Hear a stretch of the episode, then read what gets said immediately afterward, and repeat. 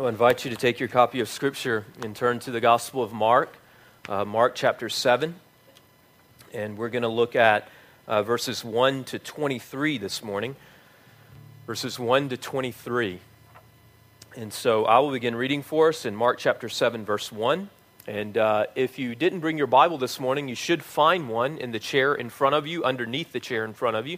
And you can pull that out and uh, you'll find it on page 842 and 843, uh, our passage for this morning.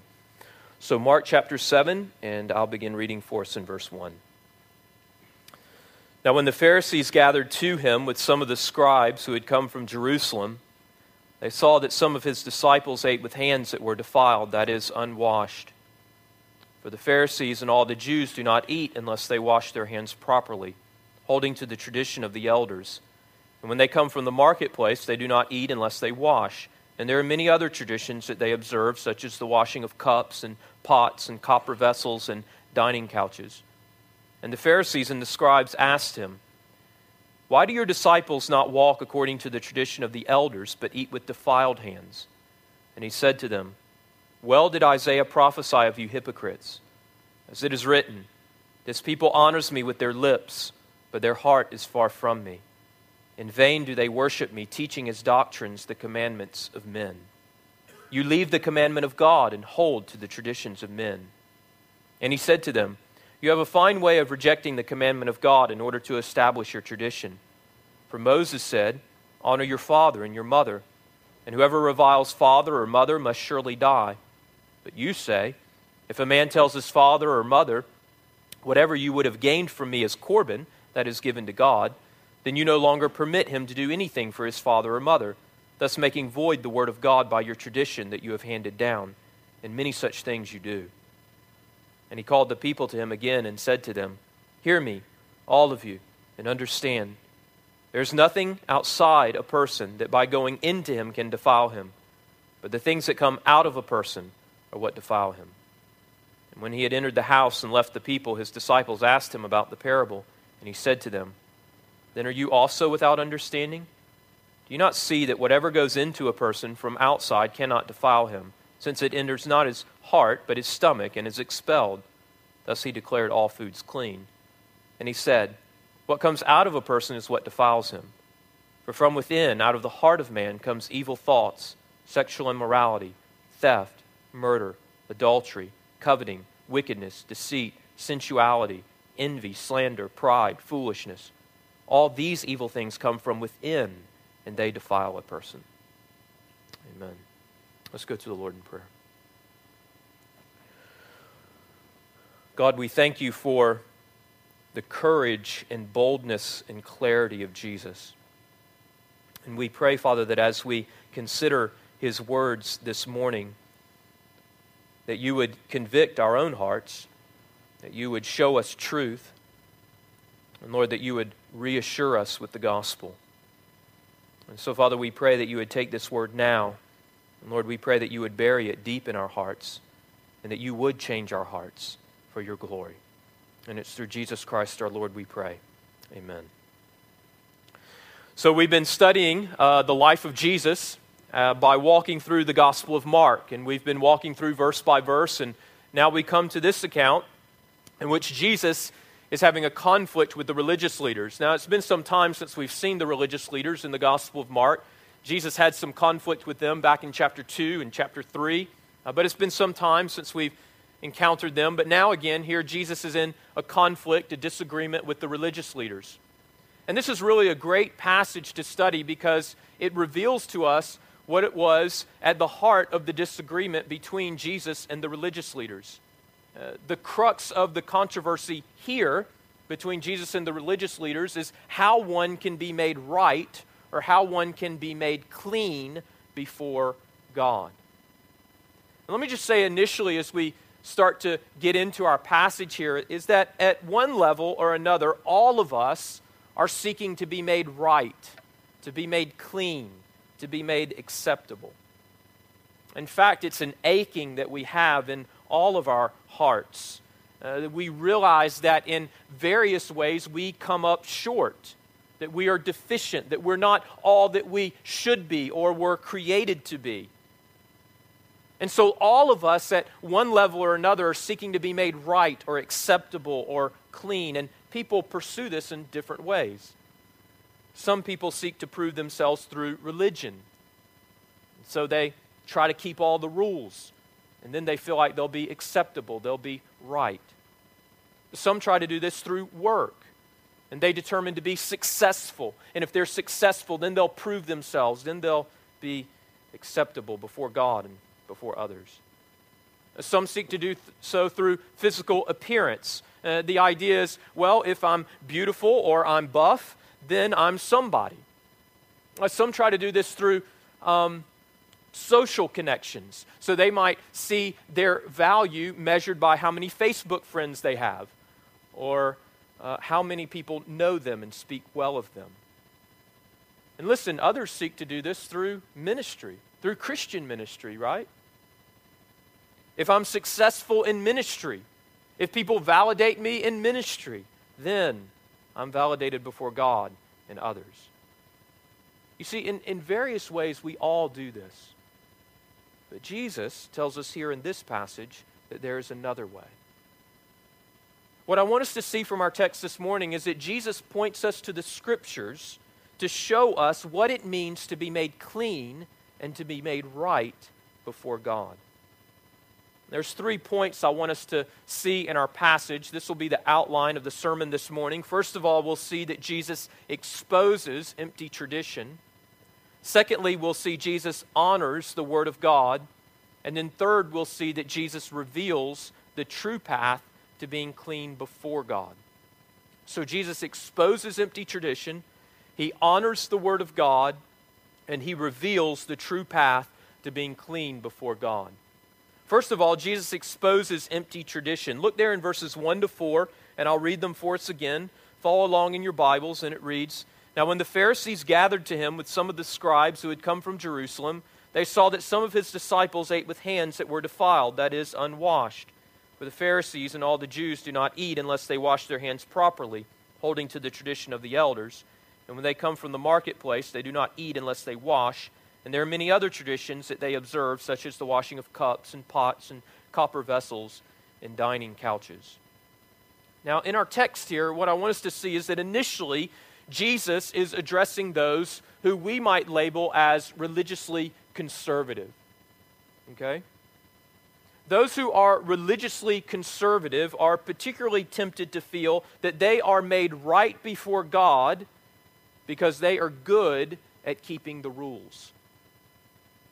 Now, what is all this about washing that's being talked about here in the passage? Why is there all this conflict and controversy about washing? Well, in the Old Testament, giving this context now, in the Old Testament scriptures, God had commanded the priests to wash before they entered the tabernacle.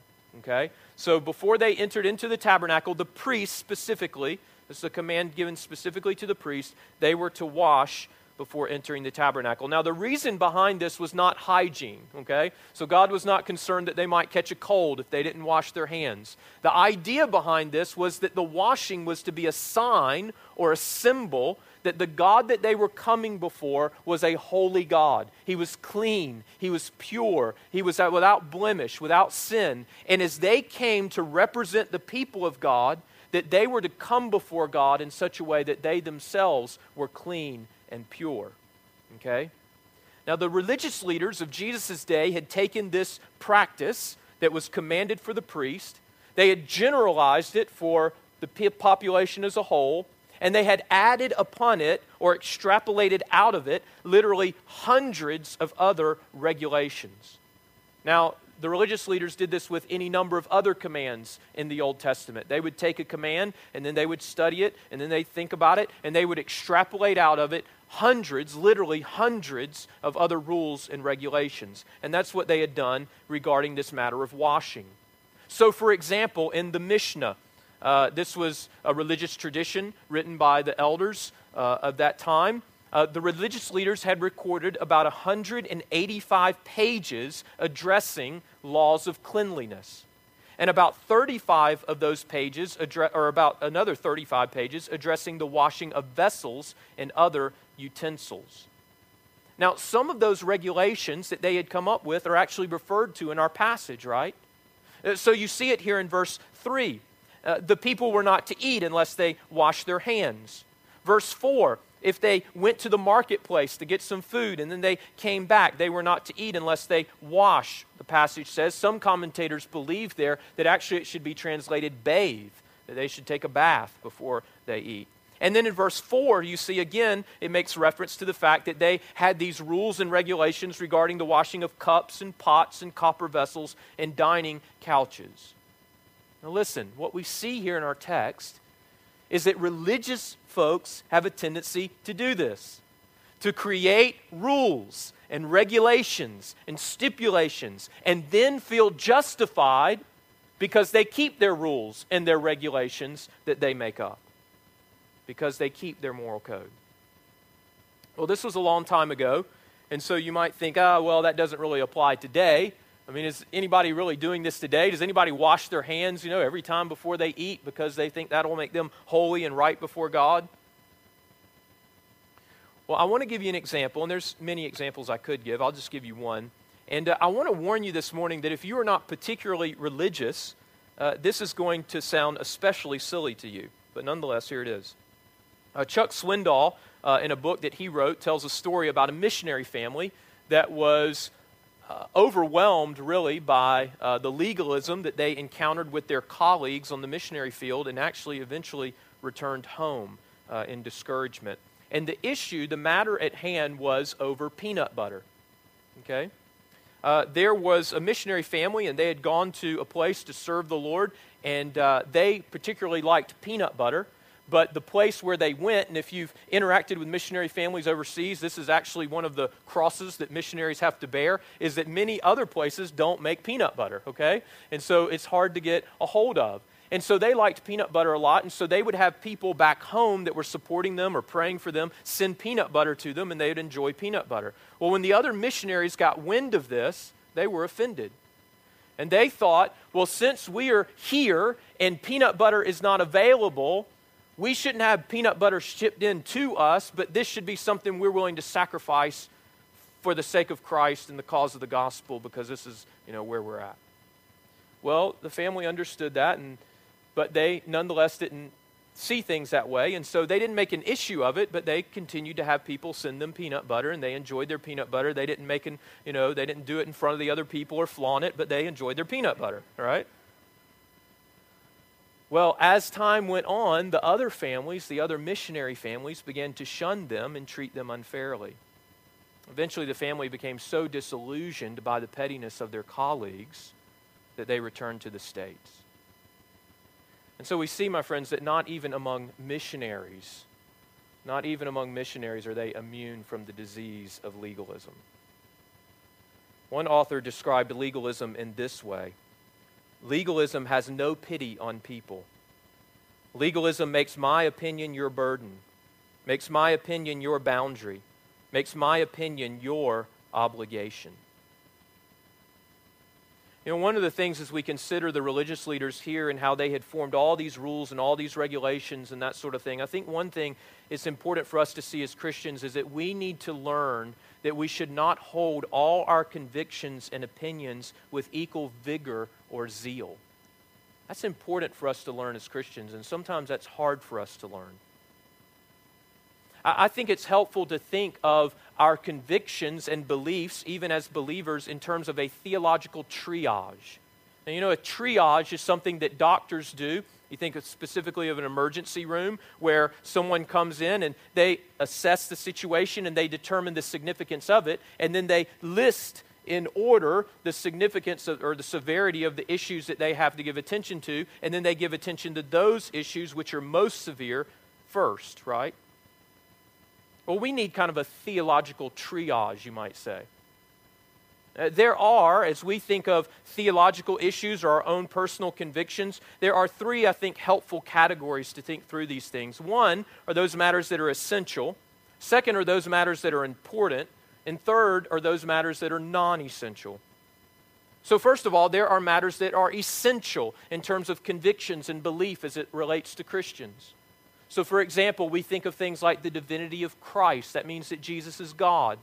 or the substitutionary atonement of Jesus, that Jesus at the cross was our substitute and took our sin in our place so that we could be forgiven. Or um, we think about the return of Christ, that the Bible teaches that one day Jesus will return and he will rule and reign. Now, when you think of Christianity, all of these things are at the core, at the heart of Christianity, the message of the gospel. And those who disagree with us, we should disagree with them in love and show them grace and mercy. But at the same time, we can't surrender these truths because these are essential. You must affirm these things in order to meaningfully call yourself a Christian. There are other matters that we hold to or convictions that we hold that we would label important. They're not necessarily essential, but they are important for the life and health of a Christian or the life and health of a church but they're not essential to be a Christian. In fact, we may see other Christians who disagree with us on these matters, and we can still have fellowship with them and recognize them as brothers and sisters in Christ. But we recognize, nonetheless, these matters are important. We think of things like baptism, or maybe um, church government, the way a church structures itself. There's a number of other things that we could mention as well that would fall under that category. And then the third category would be non essentials. These are areas that we might say are um, fall under the area of Christian freedom. So, what version of the Bible you read out of might fall under this uh, area. Uh, how you choose to school your children, whether that's homeschool or private school or public school. Whether or not you drink alcohol. Whether or not you wear a suit or, or a coat and tie when you come to worship services, or whether you dress like you do throughout the rest of the week. These would be non essentials. These would be matters that fall under Christian freedom. And so when we come to ideas, when we come to certain theological convictions or personal opinions, we need to go through that theological triage, right? Is this essential? Is this important? Or is this a non essential? Now, listen, my friends, when we don't make those distinctions between these three categories, and we hold all our convictions and opinions with equal tenacity and zeal, I think there's at least three dangerous results, and I'm just going to hit these quickly. The first dangerous result is a false pride legalism, and we see it here in our passage, right? And throughout the Gospels, as we consider the religious leaders, legalism leads to self justification and pride by those who hold to certain things and demand that others do likewise when they're not essentials. The second danger is false despair. And this is important to understand false despair. I think sometimes when we fall into this trap of um, elevating non essentials to essentials, we don't recognize that our legalism can discourage those who have a sensitive conscience. You see, there are some of us who are especially sensitive to our own moral or spiritual failings. And we struggle to live in the full acceptance and forgiveness that is ours in the gospel. And when we don't hold to convictions consistent with their importance, and we elevate non essentials and demand it of others, do you see that oftentimes we undermine individuals' confidence in the full sufficiency of Christ's atoning death on their behalf? And they begin to feel, well, I kind of do like peanut butter. You know? Maybe there's something wrong with me spiritually. And so that's also a danger. The third danger is a false offense. A false offense. So a false pride, a false defa- uh, despair, and then a false offense. Listen, when we when we live like this, like the Pharisees are demonstrating here in this passage, when we live like this, we repel non Christians. Why? because, and I don't think we necessarily realize we do this sometimes as Christians, but sometimes Christians, whether intentionally or unintentionally, can communicate that, like, for example, a Christian is someone who reads out of this particular version of the Bible, has their hair cut, you know, above the ear. Guys, keep your hair cut above the ear because we don't like long hair, and have a fish on the back of your car, right? That's not a Christian, okay? If, if you're here this morning and maybe you've been confused by Christians and thinking that that is a Christian, that's not a Christian. Let me just tell you, okay? Now, there's nothing wrong with necessarily any of those things. And if you want to do those things, that's fine and that's good. But you know, non Christians see that, and if they equate that with what a Christian really is, they say, Yeah, I don't really want to be a part of that. And I don't either, you know? But that's not what a Christian is. And that's where we have to be careful not to blur the line and confuse people about what the gospel really is. And we need to be careful in these distinctions in our own minds to have these distinctions and then to communicate them to people to let them know what's really important, namely the gospel. And then what are those matters that, listen, we can disagree over, right? Do you understand? This is remarkable when you consider this that the religious leaders had the Messiah standing before them. He taught with all authority and all power. He healed and, and did all kinds of miracles in their presence.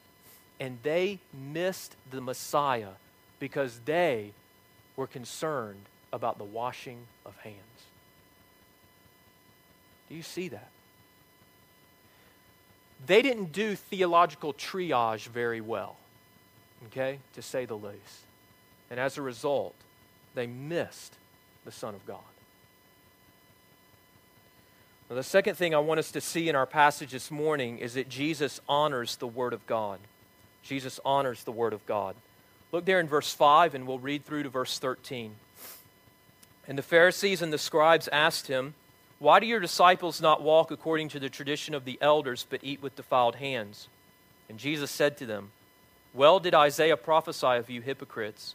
As it is written, These people honor me with their lips, but their heart is far from me.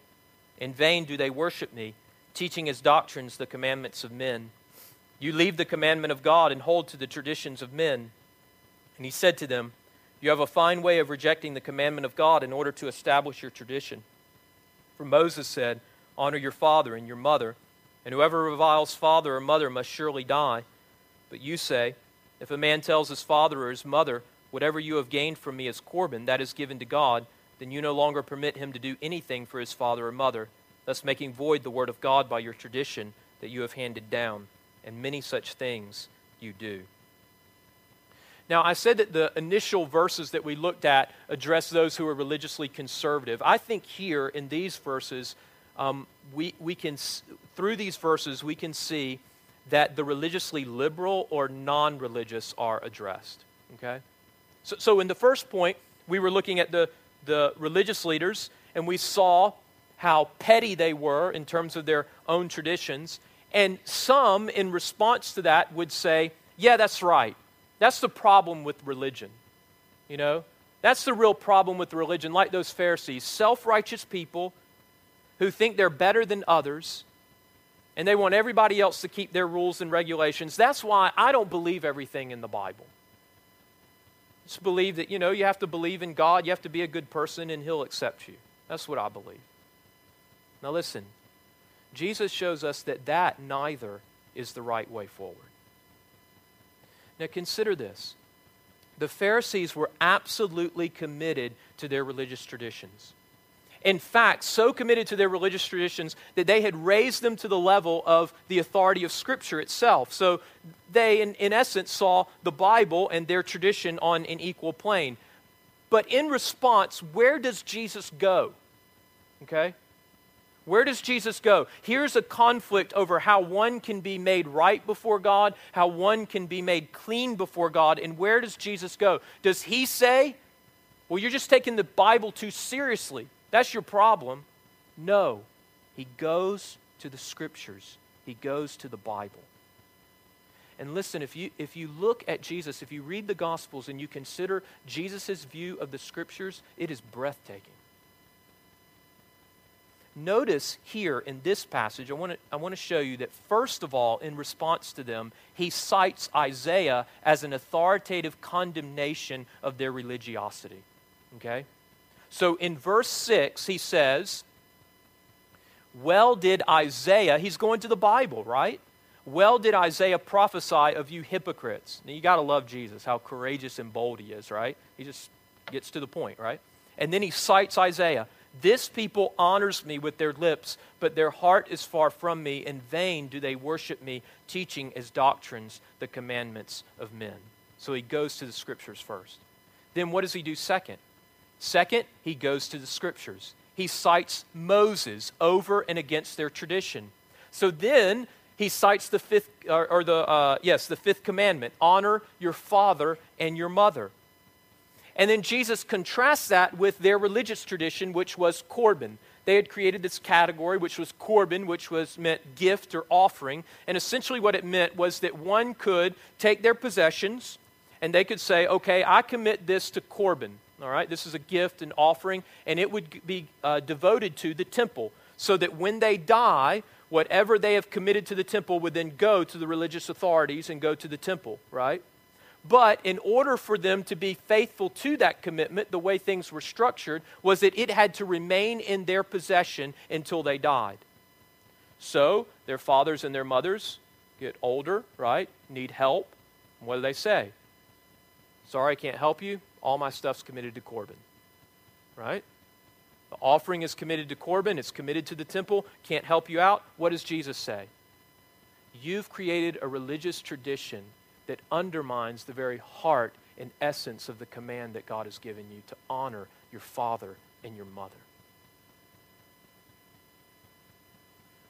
Third, Jesus highlights the contrast between their tradition and God's word. So he points to Isaiah, then he points to Moses, he's pointing them to the Bible, and then he highlights the contrast between their tradition and God's word it's by setting them in contrast on three specific occasions. Look there in verse 8. And he says, You leave the commandment of God, that is the Bible, right? You leave the commandment of God and hold to the tradition of men. Verse 9, you have a fine way of rejecting, here it is, the commandment of God in order to establish your tradition. Verse 13, you make void the word of God by your tradition you have handed down. You see that? What Jesus is saying is not that, you see, the problem with you religious leaders is that you're too committed to the Bible. Rather, he says, by your rules and by your traditions, you don't honor the word of God, you distort it. Problem is not that you're committed to the Bible, but that you don't honor what the Bible really says. You see, there's two ways to dishonor God's word. One is the temptation of the religiously conservative, and that is to add to it. And the other is the temptation of the religiously liberal or non religious, and that is to take away from it. I was talking to a guy this last week who came from a religious background in which uh, certain individuals that he really looked up to and admired uh, had placed an undue emphasis on certain religious traditions and non essentials. And as a result, this guy I was talking to had a distorted view of Christianity.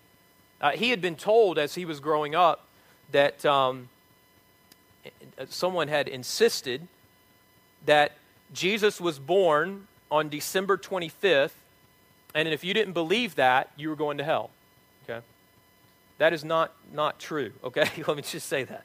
So, so December 25th is a, a good time for us. It's a tr- Christian tradition to recognize and remember Jesus' birth, but we don't believe that Jesus was necessarily born on that day. It's just a day that's been chosen that we honor and remember Jesus' birth and celebrate that.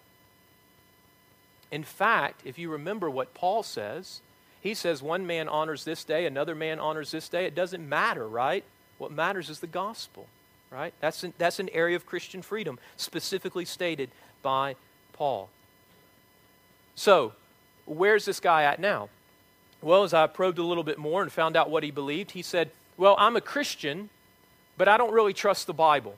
It's obvious that it's been distorted throughout time, and so I believe that whoever believes in a supreme being will go to heaven. That supreme being may be Jesus, it may be Allah, it may be whoever. Doesn't really matter. It just matters that you believe in a God and um, a supreme being, and then try to be a good person, and you'll go to heaven.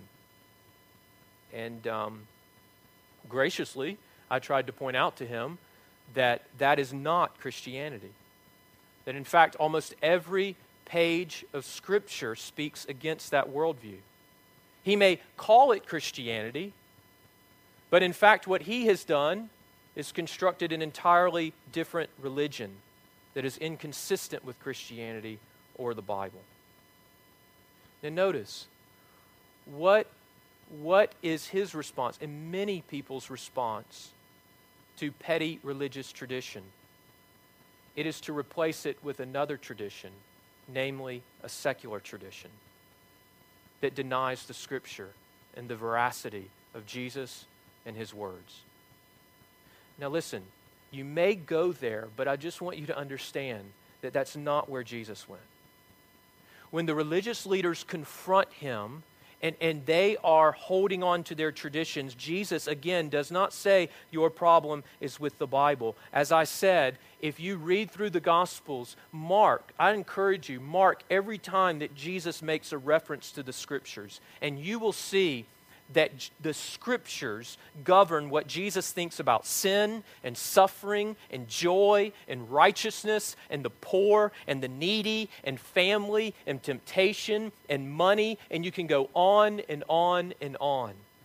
Jesus reasoned and argued from the scriptures. Jesus submitted himself to the scriptures, even at great personal cost to himself. And when he was in the agony of suffering on the cross, what was it that came out of Jesus? Scripture. I mean, you think about when you're in the greatest agony of, of, of suffering, what comes out of you in that moment is who you really are, right? And what comes out of Jesus when he is in agony and suffering at the cross? He's citing the Psalms. He's just citing Bible. Jesus bled the Bible. And so, listen, my friends, if you're a follower of Jesus, if you're a follower of Jesus, then you must go to the Scriptures.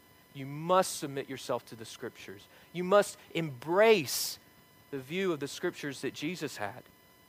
Jesus' response to petty religious tradition was not to reject the Scriptures, but to submit himself to them. And as a result of submitting himself to the Scriptures, he points us to the true path of being made clean before God. And this is our third and last point. Look there in verses 14 to 23. And he called the people to him again and said to them, Hear me, all of you, and understand. There is nothing outside a person that by going into him can defile him, but the things that come out of a person are what defile him. And when he had entered the house and left the people, his disciples asked him about the parable. And he said to them, then are you also without understanding? Do you not see that whatever goes into a person from outside cannot defile him, since it enters not his heart, but his stomach, and is expelled? Thus he declared all foods clean. And he said, What comes out of a person is what defiles him. For from within, out of the heart of a man, come evil thoughts, sexual immorality, theft, murder, adultery, coveting, wickedness, deceit, sensuality, envy, slander, pride, foolishness. All these evil things come from within, and they defile a person. So, Jesus here we see, and this is actually what he's doing here is unpacking what Isaiah says, what he cited back in verse 6 about the reality that the issue the issue is not your traditions, not your regulations, not your rules, but the issue is the heart. And so he appeals to the scriptures to show the religious leaders that the issue, in terms of their own religion, is a matter of their heart and not their outward conformity to their laws of cleanliness. All of that, Jesus says, based upon the scriptures, is superficial in comparison to the inner motivations and intentions of their hearts. As Isaiah the prophet says, this people honor me with their lips, but their hearts are from, far from me. And then he shows them that. And he talks about how, and it's kind of a, a coarse example, but food comes in, it goes out, right? It's expelled. It doesn't, it doesn't touch the heart. But what really matters is the heart. So it doesn't matter the food you eat or how clean your hands are, but it matters the condition of your heart. Now, having said this, Jesus points them to the reality, the true reality of religion and spirituality, that it's a matter of the heart. Is this good news? Initially, it is not. Okay? Jesus points them to the reality that God is not looking at the outward performances and externality or the external performances that you produce, right? He's not looking at that essentially, but he's looking at your heart. Now, is that good news? Initially, no, because, as Jesus says in verses 21 and 22, from within, out of the heart of a man, comes what? Evil thoughts, sexual immorality, theft, murder, adultery. You can go on. He says all these things come from within and defile a person. And that is true of everyone. Because the unregenerate heart, the heart of a natural man, is desperately sick, Jesus teaches us. But listen, as we walk through the gospel and as we continue to study the life of Jesus, what we will see very clearly is that this is, in fact, the reason that Jesus came. Jesus came to address the deepest need that all of us have, namely the impurity of our own hearts. The scriptures teach us that the washing requirement for the priest and the food laws of the Old Testament were only temporary in nature. Uh, the role that they played was that they were a sign or they were a symbol to the people that God is holy and that if they were to come before him and know him, then they too must be holy. They must have pure hearts. But what those laws could only symbolize and point to, Jesus came to make a reality. So, for example, you notice here the food laws. There were these certain food laws in the Old Testament, and the Jews were to eat certain food, and other food they were not to eat because it was considered unclean. Again, this was to serve as a symbol and a sign that they were a set apart people, that they ate that which was clean, and they were to be a clean people before God. Now, does Jesus say, well, you know, all those food laws in the Old Testament, Moses shouldn't have put those in there. Let's just cast those aside? And Jesus doesn't say that. Instead, it says, from this point, right? That's the sense of the passage. From this point, Jesus declared all foods clean. Now, how could he do that? Because, and we see this in so many other categories, what Jesus is saying here is that that which was symbolized, that which was pointed to by the food laws or the laws of cleanliness, I have come to fulfill that was a symbol that you needed to be a clean and pure people before me, that you needed to be set apart. But I have come to make that a reality. I have come to do what those food laws and the laws of cleanliness could not do. I've come, in fact, to make your heart clean and to give you a new heart. And this is the promise of the gospel. Jesus gave his life at the cross, and we'll see this in the Gospel of Mark as we get to the end. Jesus gives his life at the cross as an atoning sacrifice, and his blood is shed. Why? So that our hearts could be washed clean and made pure before God. As Hebrews 9:14 says, how much more will the blood of Christ, who through the eternal Spirit offered himself without blemish to God, purify, make clean our consciences from dead works to serve the living God. And listen, not only is the promise of the gospel that Jesus came to make your heart clean, to wash it clean, but Jesus came, in fact, to give you a new heart. This is the promise of the gospel that God will rip out the heart of stone, the ugly, dark heart, and He will give you a new heart that longs to obey and please God. Ezekiel 26, 36, the prophet Ezekiel, hundreds of years before Jesus came, through Ezekiel the prophet, God promised, and I will give you a new heart, and a new spirit I will put within you, and I will remove the heart of stone from your flesh, and I will get, or, or I will remove the heart of stone from your flesh, and give you a heart of flesh. And then Paul picks this idea up in 2 Corinthians 5:17 when he says, "Therefore if anyone is in Christ, he is a new creation. The old has passed away; behold, the new has come." Jesus fulfills the scripture. He fulfills these symbols by making them a reality, by doing what they could not do, by cleansing our hearts and giving us a new heart. You see, what Jesus is trying to teach us here in this passage is that working from the outside in doesn't work, right? So I'm going to wash my hands, I'm going to eat the right food, I'm going to do all these rules and regulations, and I'll be clean on the inside. Jesus says, no, that doesn't work. And listen, the religiously conservative do this, and the religiously liberal or non religious do this, just in different ways. They set up their own external rules or systems of morality, and then they seek to attain them. and then they declare themselves righteous. But the Bible tells us that God is concerned with the heart. And Jesus came to do what we cannot do. Jesus came to purify and change our hearts. Listen, my friends, everything else, everything else the Bible teaches us is empty religion. Do you see that? Either, either you're religiously conservative and you're moving in this way and keeping the rules, or you're rig- religiously liberal and you set your own uh, you know, moral system and code up and you're meeting that and you declare yourself justified. These are the two paths that everyone's taking. The gospel is a totally different path. The gospel says, no, you can't make yourself clean and pure, but Jesus has come to do what you cannot do. Trust Him. Trust Him. Let's pray.